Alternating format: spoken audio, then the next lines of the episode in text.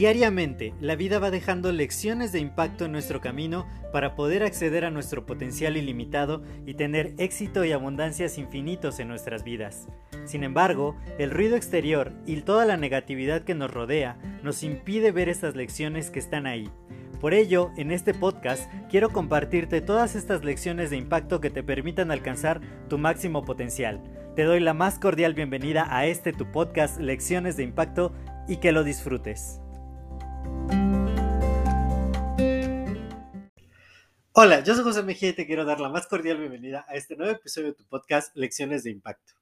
Y el día de hoy quiero platicarte algo que la primera vez que yo lo estudié, pues para mí fue un shock increíble porque de pronto uno piensa que simplemente por tener una agenda, por eh, hacer nuestra planeación diaria y todo lo que les he venido compartiendo en estos últimos días acerca de la administración del tiempo, pues ya vamos a resolver todos nuestros problemas y prácticamente todas nuestras actividades se van a realizar. Sin embargo, existe un factor que muchas veces por más agenda, por más calendario, por más cuadrantes de administración del tiempo, debemos de identificar, debemos de ser altamente conscientes de este factor y esa es la única manera en que va a ser mucho más sencillo aplicar todas estas técnicas y de esta manera lograr nuestros objetivos y no sentirnos tan abrumados, no sentirnos mal porque no logramos hacer todo lo que queremos hacer. Dice un viejo adagio de oficina que cuando hay un problema, el problema está entre la silla y la pantalla de la computadora. O sea que hay que ver más allá de los factores externos. Por supuesto que hay muchos factores externos que nos quitan tiempo. Si nosotros los dejamos que nos quiten tiempo, recuerden, ayer les platicaba de los cuadrantes 3 y 4 de la administración del tiempo, donde está lo que no es importante, ya sea urgente o no urgente, y eso es un ladrón de tiempo. No hay que dejar que esos ladrones nos roben el tiempo. Sin embargo, aquí el que decide si me roban el tiempo o no soy yo. Por lo tanto, el mayor problema muchas veces reside en mí mismo, ¿sí? Y por ello quiero compartirte el día de hoy, para que lo puedas hacer muy, muy consciente, cinco estilos personales o tipologías de mala administración del tiempo. Tenemos cierta tendencia hacer uno de estos tipos y por ello a veces es muy difícil que administremos el tiempo correctamente. El, el primero de estos cinco tipos es al tipo que le vamos a llamar saltón.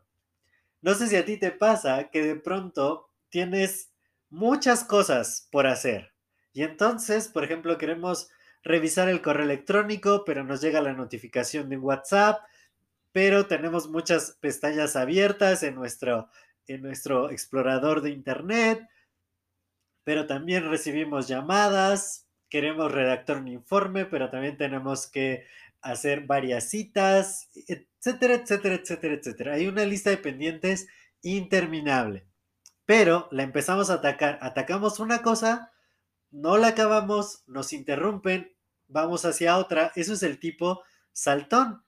A mí me ha pasado que, de pronto hay días donde tengo las prioridades y digo, ah, voy a trabajar en esta. Y me arranco. Pero de pronto algo, algo llama mi atención, algo me distrae, algo me interrumpe.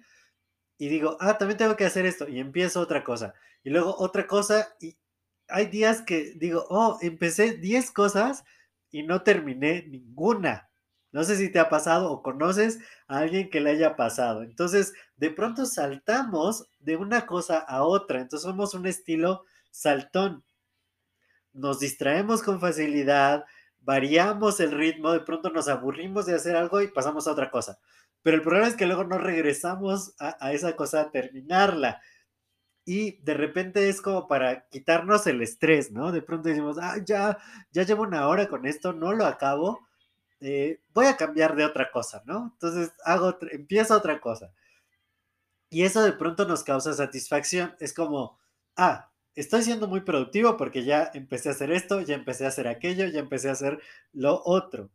y nos, eso nos da una sensación de que estamos muy ocupados.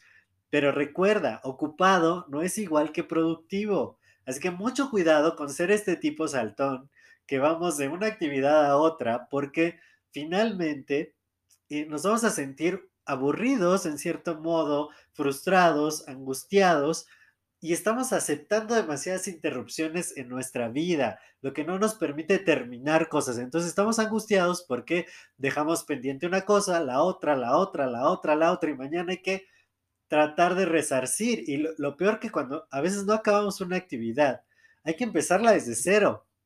¿No? Porque además no anotamos perfectamente cómo nos quedamos, dónde nos quedamos, cuáles son las acciones siguientes, que eso lo vamos a ver en alguna en alguna semana de productividad, cómo, cómo hacer eso, cómo saltar inteligentemente de una cosa a otra. Pero aquí hablamos de que hay una mala administración del tiempo. Entonces, nos interrumpimos, no sabemos dónde se quedó la cosa que estábamos haciendo y al día siguiente o después de unas horas, al regresar, no sabemos qué onda y volvemos a empezar. Entonces, consume mucho, mucho tiempo el ser el tipo saltón. El segundo tipo es el ultra perfeccionista.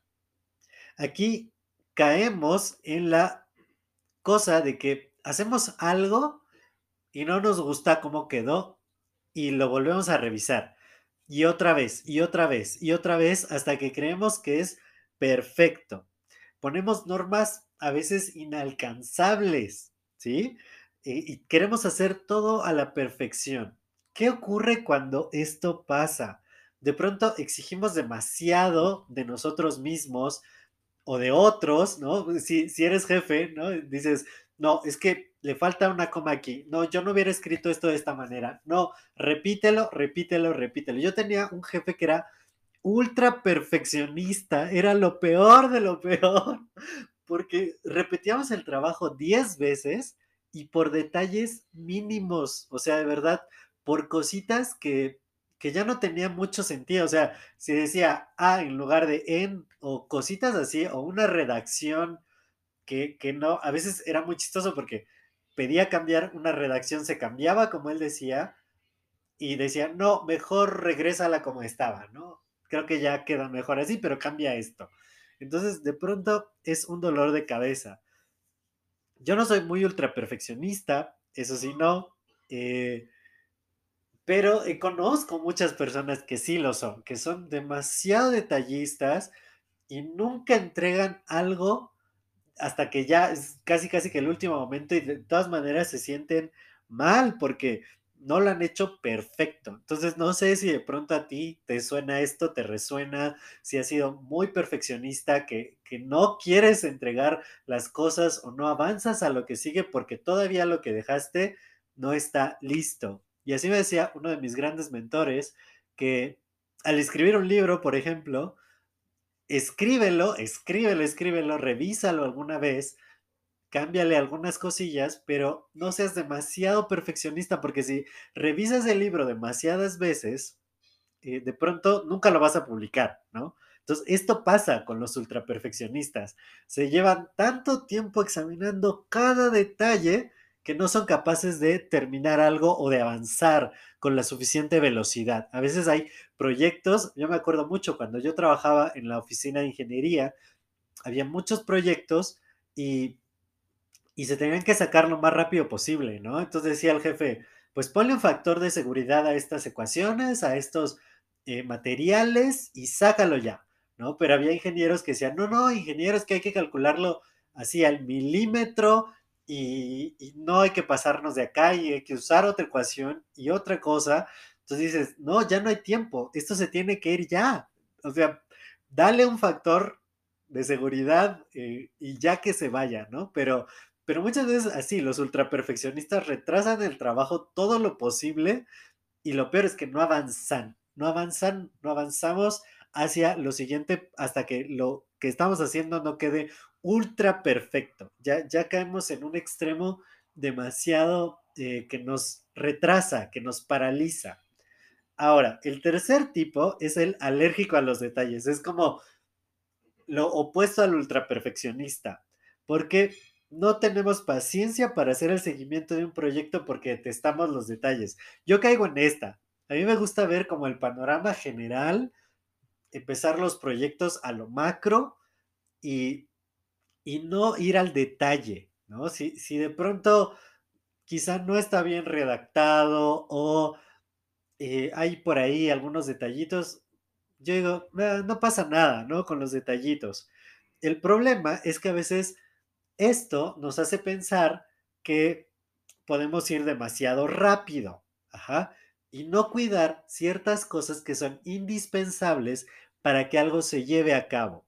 Te quiero compartir mi experiencia personal al respecto. Por ejemplo, cuando yo hice mi primer eh, página de captura con mi primer lead magnet, hablando de páginas de conversión, de un webinar que iba a dar un evento de conversión y para vender un curso, esto fue en 2019. Pues yo me brinqué muchos detalles. O sea, yo quería ir muy rápido, quería hacerlo ya, quería lograr muchas ventas y entonces no hice la publicidad de la manera adecuada, me brinqué ciertos pasos. Dije, bueno, esto no es tan importante, esto se puede quedar, se arregla, se arregla. Y, lo fui dejando, fui dejando cosas en el camino, eh, no me cercioré de que la página tuviera una página de gracias, la página de captura, de que los correos se entregaran perfectamente. Eh, no confirmé, no hice suficientes mails de confirmación. Bueno, fue un desastre porque al final, el día del webinar, no se conectó nadie, nadie se registró, de hecho. Entonces, yo dejé pasar muchos detalles por ser alérgico a los detalles. ¿Qué, qué significa esto? A veces tú dices, ya acabé, ya lo hice, pero resulta que no, que sale mal, porque no, no cuidaste ciertos detalles. Nos gusta movernos rápidamente. Cosas que son aburridas, no tocarlas, ¿no? No, eso como sea, no importa, ¿no? Entonces, cuando esto pasa, pues justamente los proyectos no salen y es retrabajo, hay que volverlo a hacer, hay que otra vez empezar, aquí hay que corregir, aquí hay que corregir, acá también. Entonces, también esto nos lleva a una mala administración del tiempo, porque aunque nosotros sentimos que avanzamos mucho, hay que retroceder para arreglar todos esos detallitos, ¿sí? Entonces, podemos caer en una de ser ultra perfeccionistas, demasiado detallistas que no avanzamos, o tratar de avanzar tan rápido que al final hay que volverlo a hacer y perdemos el tiempo. La cuarta es el indeciso. Y esto pasa muchísimo porque vivimos rodeados de miles y miles y miles de alternativas. También esto me pasó y es muy chistoso porque estaba, estaba haciendo, eligiendo mentores, por ejemplo, en 2020, y de pronto, sí, sí, quería contratar el curso de productividad, sí, sí, sí, pero también el de liderazgo, sí, pero también el, la certificación de marketing, sí, pero también eh, cómo hacer coaching digital rentable. Y entonces hay tantas opciones y aparte dices productividad, pero ¿qué, ¿qué escuela de productividad? Porque hay varias escuelas, hay varios enfoques, varias perspectivas. Y entonces estamos tan abrumados de tantas cosas que se pueden hacer o tomar, ¿no? ¿Cómo voy a hacer esto? ¿Voy a hacer por este método o por este otro método? ¿O por aquel método? No, es que ya encontré otro mentor que dice que ese método no sirve, que hay que hacerlo de esta manera.